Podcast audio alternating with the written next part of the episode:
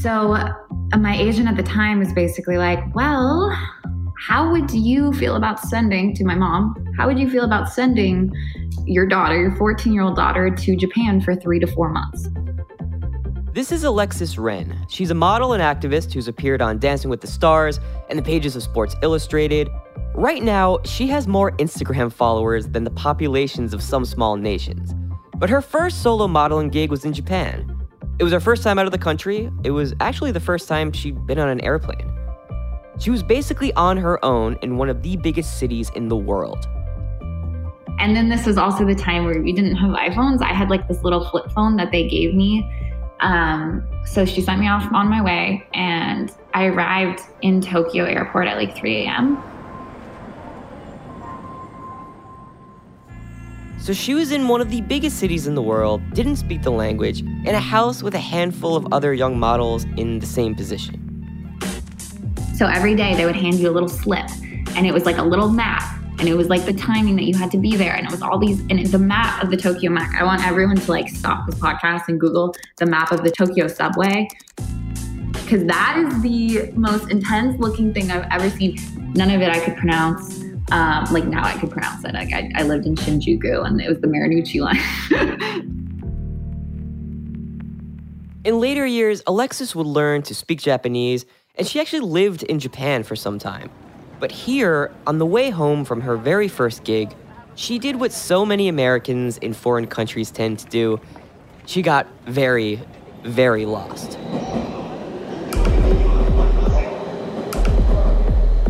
And my first job, I think it was it was out of Tokyo a little bit, and um, I had to go through Shibuya to get there. And I was in the, I forgot which line it was at, but I was in a subway line.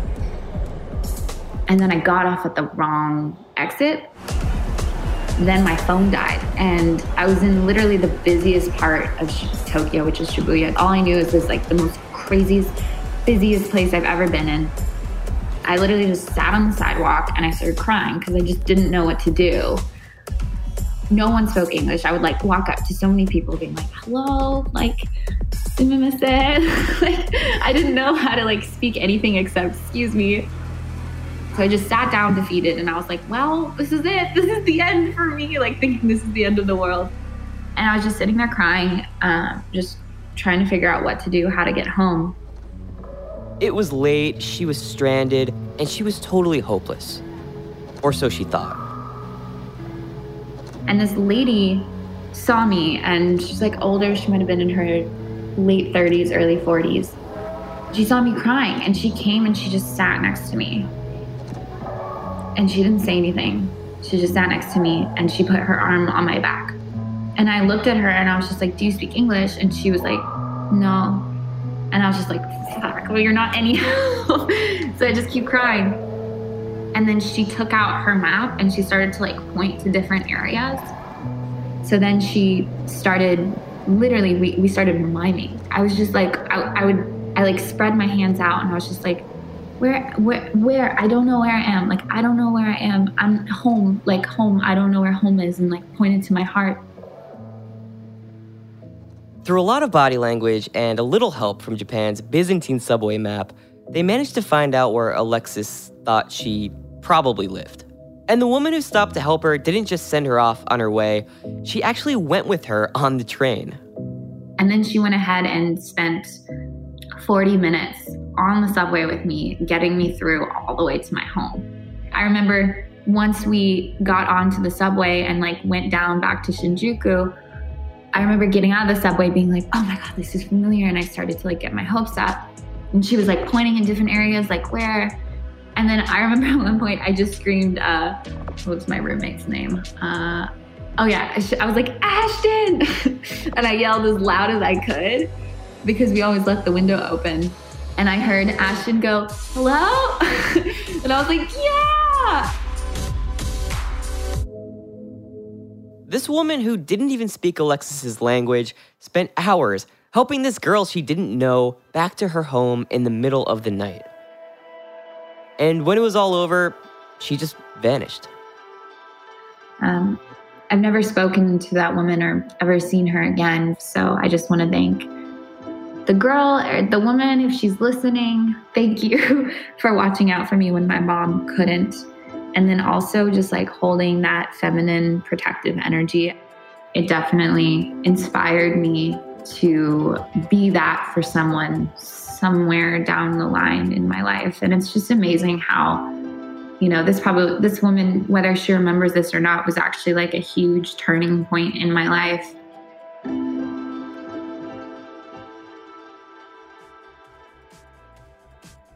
As an adult, Alexis helped found Warriors and Future Prosperity, two organizations that help support women all over the world.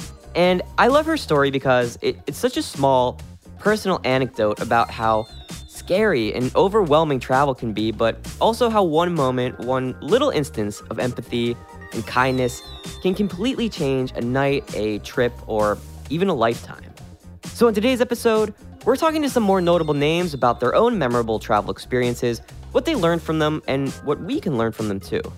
We have Tony Hawk detailing his secret Tahitian surf spot, Angela Kinsey from The Office telling us about the time she was almost robbed by monkeys, and two very different but equally uncomfortable airport experiences with Tim Chantarangsu and Gabriel Chavarria. We have a lot to do, so let's get right to it. I'm Wil Fulton, and this is Thrillist Explorers.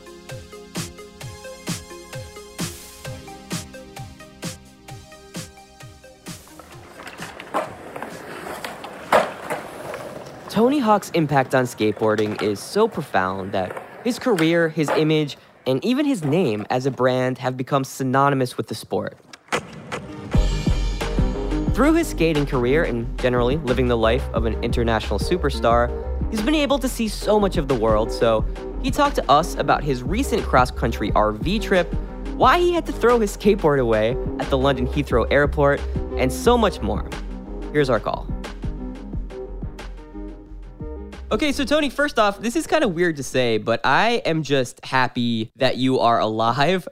and I know that sounds weird, but last week, one of our production managers saw sent me a tweet uh, saying you were dead and was like, "Oh, this is awful."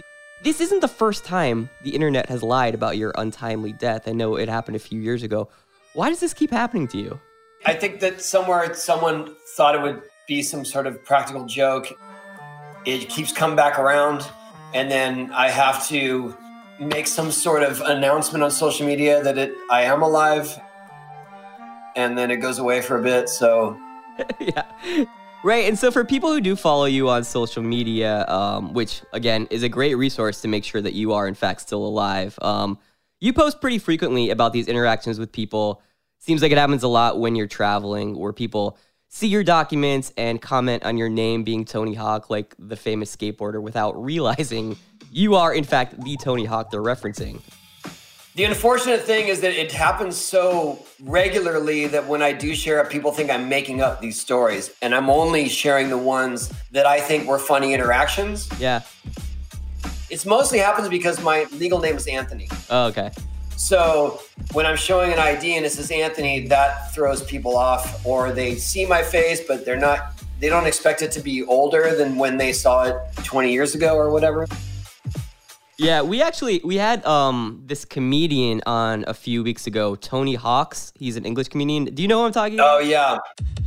Yeah. Yeah, he's not a he's very frustrated with my existence. I was actually on a morning talk show in the UK maybe 15 plus years ago with him. I have actually met Tony Hawk. Where they, they brought him out as a surprise so that he could um, basically unload on me that he's frustrated with these with his fan mail. I remember because he threatened to throttle me and I didn't know what throttle meant in British English. So I figured it out later. That's pretty intense, actually. To be threatened uh, to be throttled on a live morning show was a little much. Through no fault of your own, really. Yeah.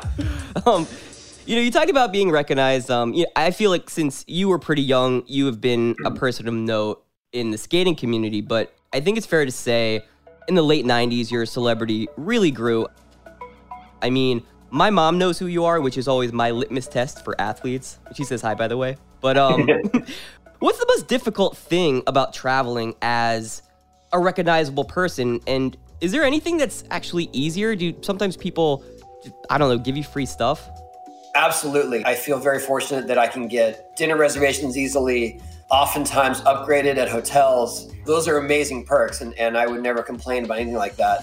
I think the only disadvantage is that you're under a spotlight mm. and people for instance, um, I haven't been traveling recently, but I did fly to Houston to skate a vert ramp because um, this guy built it. If you build it, I will come. Right. And uh, so I built, I skated this vert ramp, and when I flew home, someone figured out that I was flying home from Houston, and two guys were waiting for me at the airport with dozens of skateboards that they wanted me to sign. And you know that's cool, but but really it's more because they're trying to sell them Oh, okay. Like they're going to get these signed and they're going to sell them later. And that's also fine, but it's it's just uh, it's weird when it interferes with your family time. So that gets a little tricky, but I've learned through the years how to finesse that and I would never complain about I mean, it's insane that people even know who I am because I rode a skateboard. So I am never going to take that for granted. Before you mentioned that this summer you you know you haven't really been traveling, but you did go on a road trip, I think in an RV across the western U.S. this summer yeah. with your family. Yeah, what was that like? It was fun. It was um it was interesting because we don't usually have all of our kids in one place at one time, and I thought, well, if if the national parks are open, let's go see some of Americana. We've never done that kind of thing. Um, and we mapped out a route where we went to uh, we went to Montana, we went to Yellowstone, we went to um, Devil's Tower, the Badlands, and drove through Billings, where my family's actually from, where my parents met, where they're from. And so we just decided let's let's do it. Let's you know let's make it work. We'll, we'll live in the RV for the most part. And also, I learned that I can drive a 40 foot vehicle, which was a little daunting at first. Well, that's I was gonna ask you. Did you drive the RV yourself? I did, yeah. Wow. Do you consider yourself to be a good driver overall? Yes, I do. Yes. Do you think that most- I'm an excellent driver, as Rain Man would say? I one time rented a uh, Lamborghini on the Autobahn in Germany and drove it at top speed 300k. So I guess in that sense, I'm a bit of a thrill seeker, especially with fast cars. I don't like to have flashy fast cars, but given the opportunity, I'm gonna pedal to the metal. Yeah. Um, and so uh, yeah, I, have been you know my, I think I learned early on. My my dad was always like, let's hit the road. We drove to the tip of Baja when I was a kid. Um, he drove sort of that same route when I was very young through Yellowstone. My dad had one of those VW buses with the camper van top. So, you know, we were doing the cliche sort of Griswold family trips but not that often. And if we did it, we we went big. You know, like I said, we drove to the tip of Baja, Mexico, and we drove all through the Northwest one time. I didn't do it extensively. I think I just learned had an appreciation for those experiences because I remember those experiences very vividly with my dad. So I think that's what I carried on through that and being a father myself was that if we have this opportunity to travel, and we can bring our kids, let's do it. I mean, they, I, I feel like there's such great education in in travel and in, in, new experiences. And, and we've taken our kids all over the world. We've taken them to Asia, Japan, Iceland, all over Europe, Russia, South Africa. Um, and so I, I feel like they've, they've gained a lot through those experiences. And I think it's so important to travel uh, when you're young because you just learn more about the world that way, and it's really the only way to learn. Yeah, absolutely, and and to get and to have a an empathy and a deeper appreciation for culture because everything's some. If you live in the if you grow up in the bubble, especially of the U.S., which like I did as a kid, everything seemed just weird and scary and and I didn't embrace it until it was forced upon me as a pro skater. Like I didn't have wanderlust as a kid, but I found myself at age 14 flying to Tokyo for a TV show. Or flying to Florida for a competition over the weekend. And that was all very intimidating. When I was a kid, and then through my adult life, I learned to appreciate those opportunities because I got to travel the world at someone else's expense. That's the and I wanted to embrace the, the experiences. I read that you had a family trip to Tahiti a few years ago specifically to surf, and you kind of fell in love with the area, right? Yeah, we took on the suggestion of this pro surfer that I know in Tahiti, Raimana, who's actually a, a huge big wave surfer. We asked him if there's some place that's more family friendly, and he said, "Oh, my friend runs this. Uh, he runs this hotel resort that is an island onto itself. Um, you know, it's it's uh, it's kind of hard to get to. You had to take a couple puddle jumpers there to get there, but um, there is a secret break in between the island it's on and the next island over, and he'll take you out there on his on your on his boat. And I was like, sign me up, let's go. And I remember the day we arrived, we got in, we were all just you know a little crusty and exhausted. And I took uh, a couple of my kids and said, we're going surfing, let's go. We got to see what it has. And we go out to this point. The manager of the hotel drove us there on his boat. We go to this point, and there are these huge Tahitian guys in the water. And if you know anything about surfing, there's a lot of localism where there's a lot of intimidation if you go out to someone's break. And they paddled over to the boat before we even got out of the boat. And they looked at me and my oldest son, Riley, and they said, No photos. We're like, No problem. they said, Cool, welcome. And then we paddled out to some of the best lefts that I've ever ridden. And I can't I can't tell you where they are, but it was worth the trip. You can't tell us because you don't remember or you don't want to blow up that spot. No, I remember, but I just I, I just can't I you know that's fair enough. I feel like those guys will hunt me down and beat me up. What can I say? They'll throttle you, much like Tony Hawks, the two of them. yeah, I would rather take a. I would rather at least fend myself of, of a throttling from Tony Hawks than the huge Tahitian dudes. right. Do you bring your skateboard with you whenever you go on a trip? Yes, everywhere. Everywhere. Uh, do you check or carry on?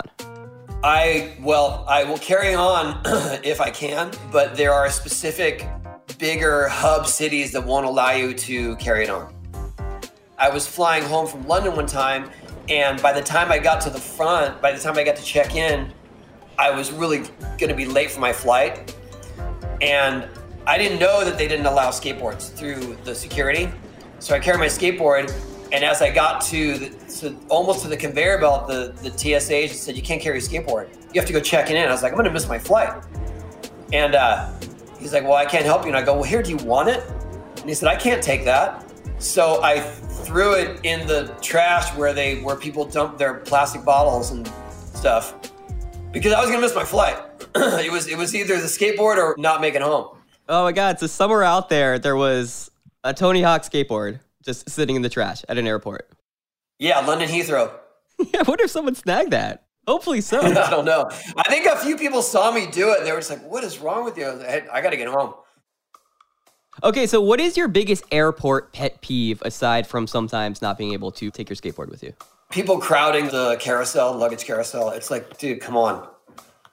Wait to see your bag and we'll all, you know what I mean? Because sometimes, well, not obviously not in recent months, but sometimes that can stall your whole arrival for longer than it should. One hundred percent. That the crowd thing, and also just um the way people line up, just the herd mentality. Um, you know, getting into the plane, people just lose all sense of time and place. Oh yeah, just funneling in. I know they keep trying to figure out ways to remedy that. I saw one time at United, they said, "All right, we have certain zones. Do not stand up until your zone is called." And of course, everyone just stood up. people do not listen. Do you drink alcohol on airplanes? Um, it depends on what I'm arriving to, what time I'm getting in. And what's your drink of choice? Uh, whiskey on the rocks. But uh, they have, I think on United now they have Buffalo Trace. Yeah, I think they do. I think you're right. So that's good. You're really on top of your, your airplane whiskey.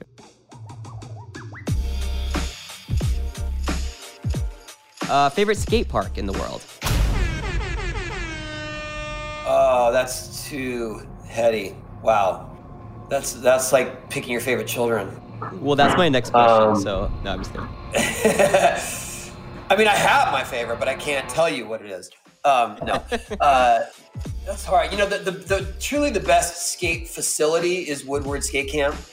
There's one in Pennsylvania, and there's one in um, in uh, Central California, and it has everything. It has two of everything. It has every each each discipline, each different size, each skill level. So it's not a traditional skate park, but it's it's the best. Where's the most memorable place you've ever skated? Uh, I skated through the White House in 2012.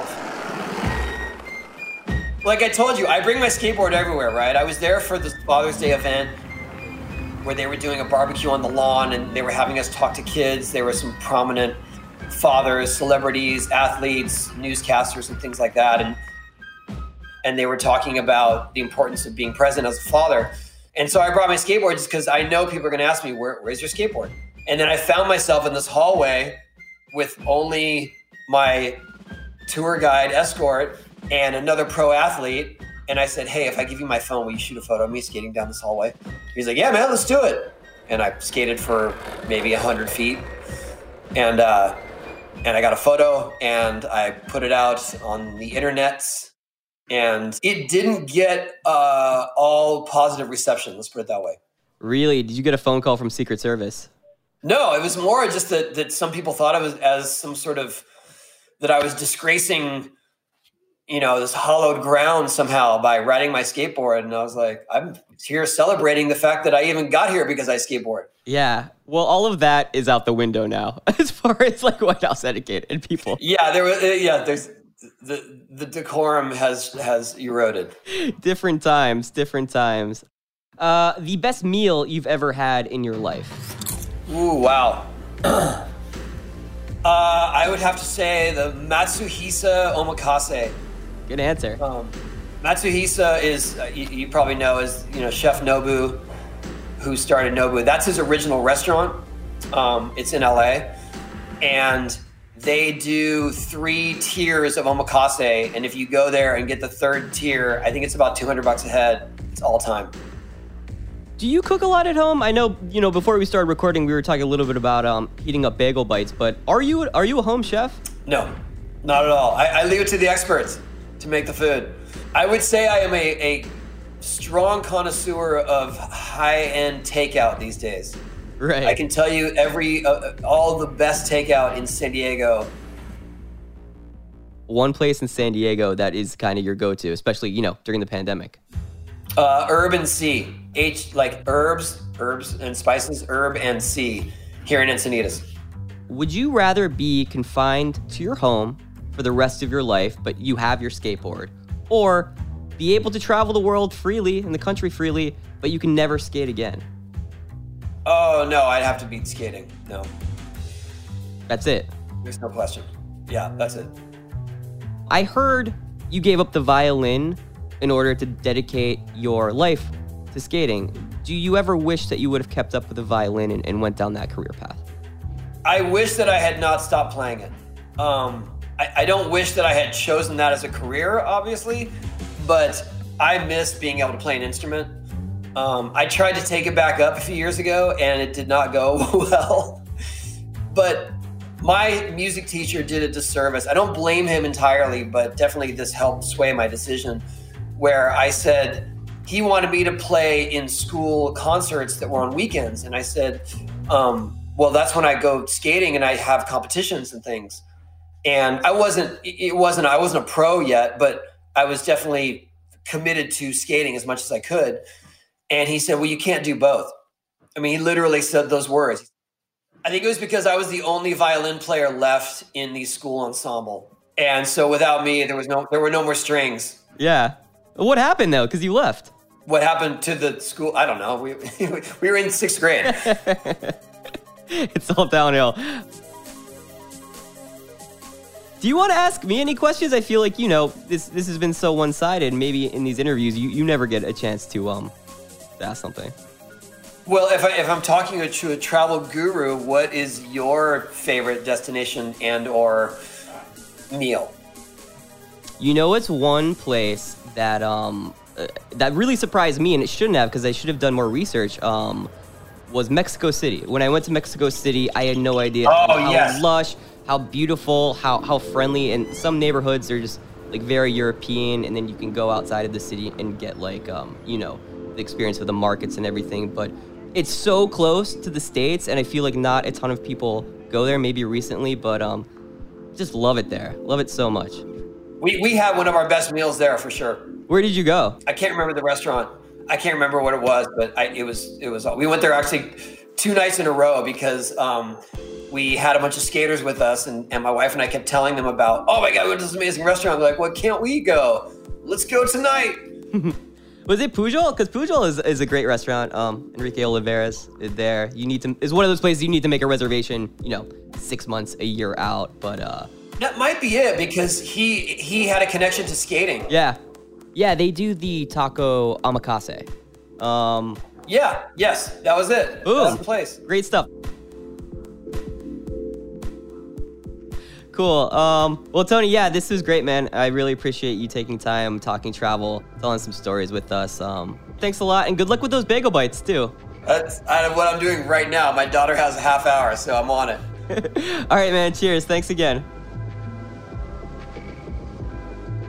If you want to hear more from Tony, he is the keynote speaker at Refuel, an online event happening on December 16th.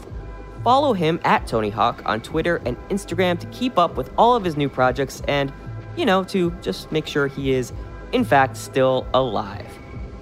All right, we're going to take a quick break to pay the bills, but stick around. We'll be right back.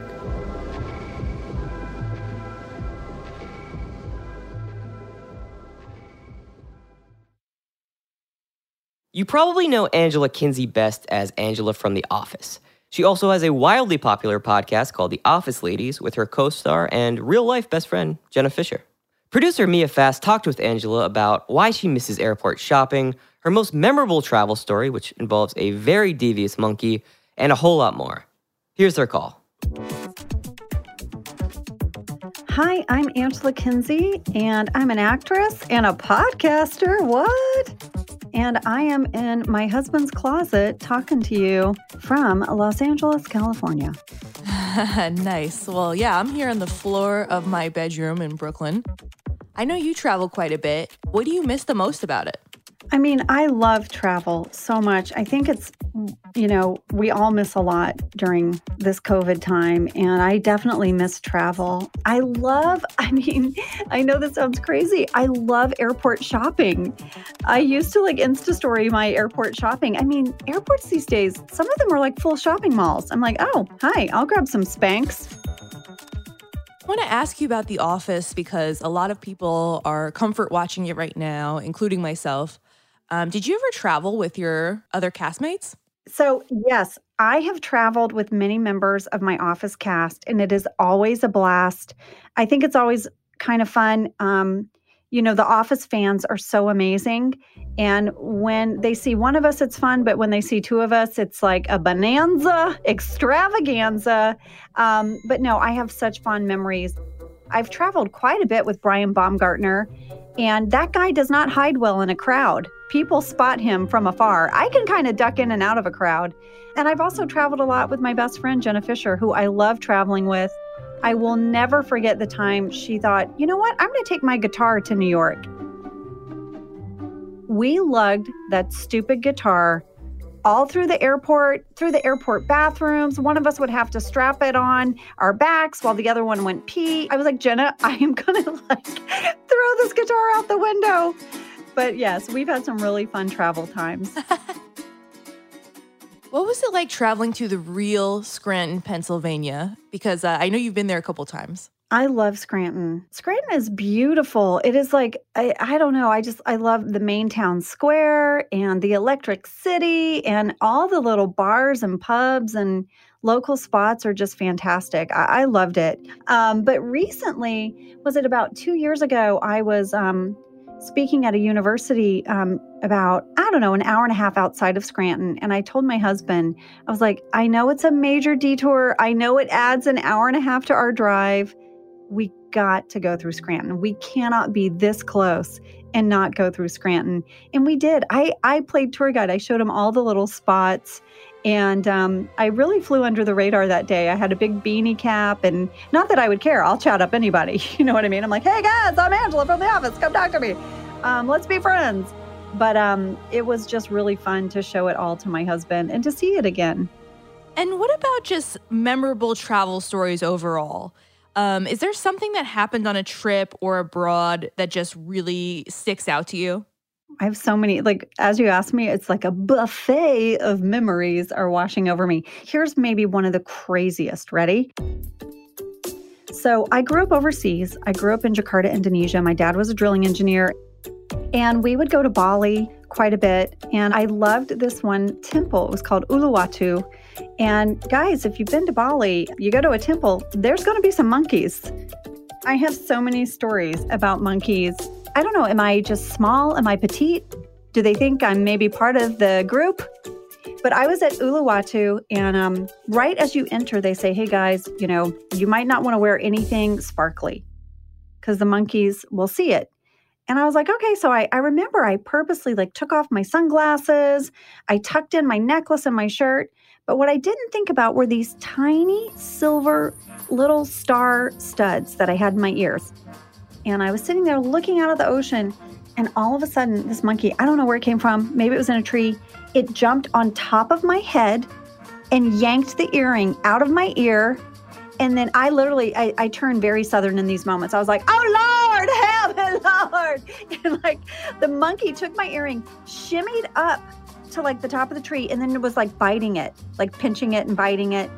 And these guys like came over from Indonesia and they were like, hey, hey, we have some bana- bananas, some pisang. And they were like, we'll trade the monkey the banana for the earring. And I'm like, that doesn't really work. Come on. And they did. They offered the monkey a banana. And then the monkey went to grab it and they're like, no, give the earring. No, give the ear. And there was this weird exchange for a minute. And then the monkey tossed the earring at me and took the banana. Oh my God, that's amazing. Thank you so much for sharing that. Yeah. But a monkey jumped on my head and ripped my earring out of my ear. So, guys, um, tuck in your necklaces. Don't wear your earrings. They're serious, they come to play. So, I know you're doing this really fun project with ice cream this December. Um, can you tell us about it? Well, yes, it's called the icecreamexchange.com. And if people are listening to this in December, you guys, we all need fun things to feel good about. So basically, you go to icecreamexchange.com, you write in and tell us the weirdest gift you've been given. You know, we've all been given weird gifts. Come on. And then you select your type of delivery service, and you can get sweet deals from free ice cream to discounts on ice cream. Ice cream delivery is one of the best things that's happening. We got ice cream delivered last night, and it was like the kids thought we gave them a pony. They were so excited.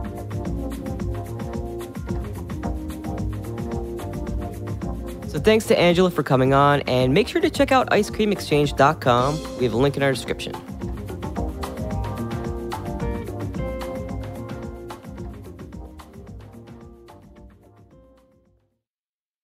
Airports are always full of minor drama. They tend to bring out the stress and frustration and anxiety in people. I think everyone who travels regularly has some story about being in an awkward situation at airport security. Maybe you forgot to take those edibles out of your suitcase. Maybe you deliberately forgot and are just banking they won't say anything.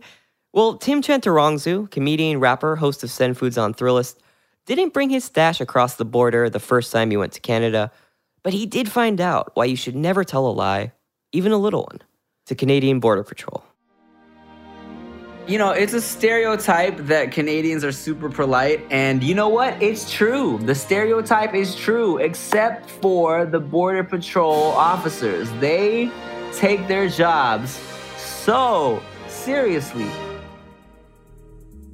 Years ago, like damn near like nine, ten years ago, the first time I had to cross the Canadian border, I was going to do a show in Calgary, and um, I had never went to Canada before.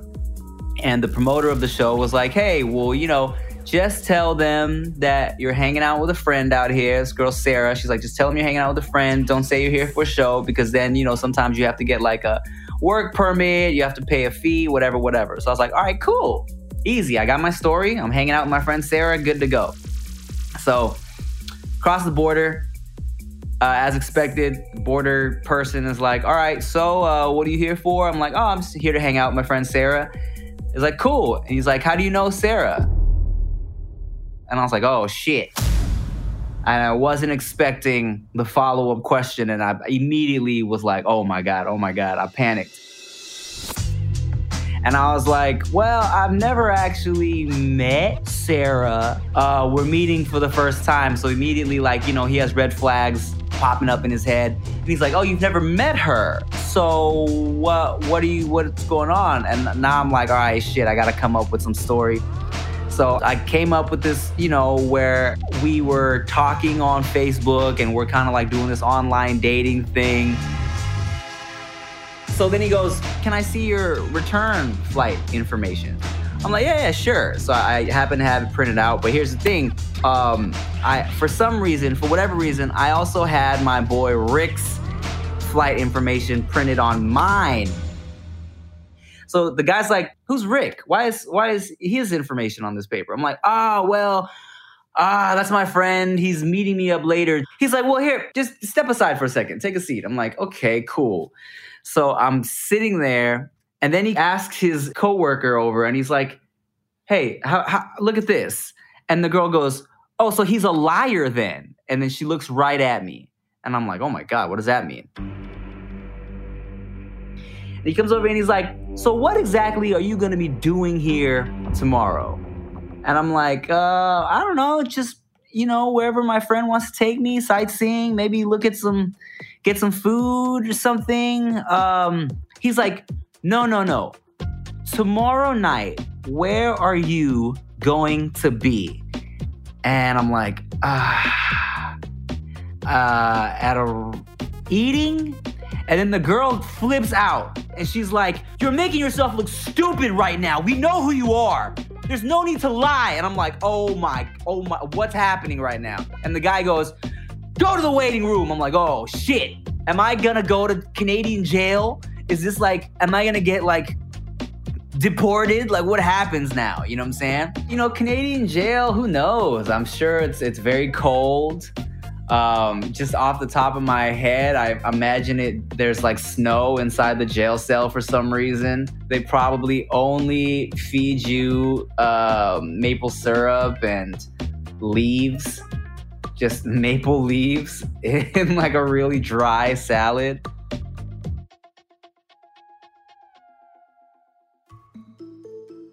So I'm in the waiting room for a good, I want to say 45 minutes letting me just stew in my own thoughts, right?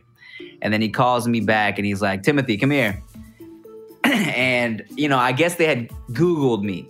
They Googled my name, the flyer came up. He's like stamping my shit and he's like, you know, you didn't even have to lie. He's like, if it's not at a bar or a club, you don't need a work permit. And I was like, oh my God. So that was my my first from that point on, I never ever lied to the Canadian border. I would always be like, hey man, I'm here for a show. I'm doing this, I'm doing that. My advice for somebody who's crossing the border into Canada is don't assume that all Canadians are super nice because those Border Patrol agents are no joke.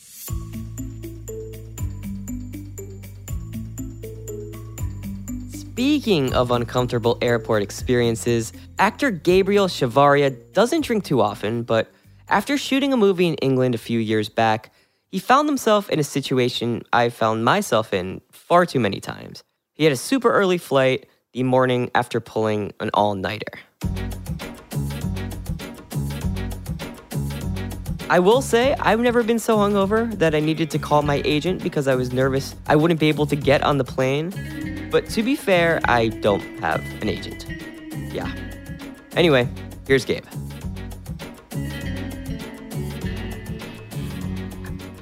We had just wrapped Hunter Killer in London, and the next morning was my flight back to LA, and the wrap party was the night before. And man, you know, when it's a wrap party, you have a lot of fun, and you know, you start drinking, and you know, I mean, when it comes to wrap parties, they're always fun, man, and especially when you have a cast where you get along so well, and uh, you know, you become like fam. You know what I mean? So, long story short, I drank a little too much, and I remember just calling my my manager on the phone. I was like, "Hey, Mikey, listen, there's probably a good chance I might be uh, removed from the airport right now if I if I if I keep swerving and, well, as I'm standing." I just remember being thirsty. I needed to drink water. I just needed so much water to drink, you know. And I, I know that I mean, there's I hear so many things about like, or so many people say that there's certain foods to eat to help the hangover, um, especially in the Latino culture. Like, you know, there's always these uh, these myths and stuff. For some reason, I don't know. Maybe this was just a drunk thought at that moment, but I was thinking, I was just like, I was like, all right, I'm so drunk right now that they're just not gonna let me on this plane. Like, I don't know why. It's not like I was acting crazy. I'm not. I don't. I don't get like that. Um, but I just couldn't hold my balance. So, so I had to sit down, and I just called my manager. I was like, Mikey, if they don't let me in this plane, like, I have a feeling they're not gonna let me on this plane. So I'm just gonna sit here and be the last one on the plane. And I think I was. I, if from what I remember, I think I was the last one on the plane. On purpose, though, I wanted to wait to make sure that you know um, nobody felt uncomfortable, you know, and like, yo, who the hell is this guy? Why does he smell like a bottle of liquor, you know? so out of respect for other people, I, I think I remember, yeah, I remember just sitting tight and waiting for everybody to get on get on the plane. Um, I think the problem was, I think it was just it was too much of the mixing of the drinks, and I really think specifically was the champagne that did it. It was the champagne that did it. Oh man, well, I think what would my advice be? Uh, if, when you got a when you have a like a, a freaking 8 a.m. flight from Europe to the United States, don't go out the night before. Just don't. I mean, you can go ahead and go out. Just don't get drunk. Have a drink, you know. Um, and if it's a wrap party, you should probably catch the flight a day after the wrap party. That would be my advice. Gabriel laid out two very key pieces of advice right there. Morning flights and fun don't mix, and sometimes it does pay to be the last person on the airplane. You can check him out on the excellent new series Selena, now streaming on Netflix. In the meantime, we're going to take one more quick break and then we'll wrap things up.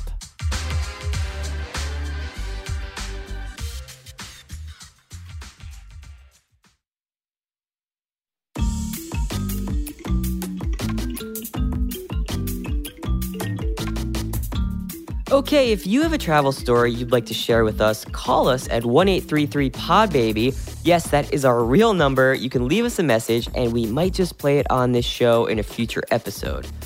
We're going to be taking a two week break to celebrate the holidays and get our shit together for next year. But we'll be back on January 5th with more travel stories. So stay safe out there and we'll see you in 2021. Big thanks to producers Jake Rasmussen and Mia Fask, editors Dean White and Abby Austria. Overall, excellent people Jim D'Amico, Megan Kirsch, Daniel Byrne, Brett Kushner, Emily Feld, and from iHeartRadio, Mangesh Hattikudur. You listened the whole way through. It's the very end, so I'm going to leave you with a quick fun fact. Tony Hawk was going to be David Spade's stunt double in 1987's Police Academy 4, but when he showed up to set, they realized he was about a foot taller than David Spade, so it wouldn't work. Uh, just think how different his career would have been. Hmm. Anyway, we'll be back in a few weeks. See you then. Bye.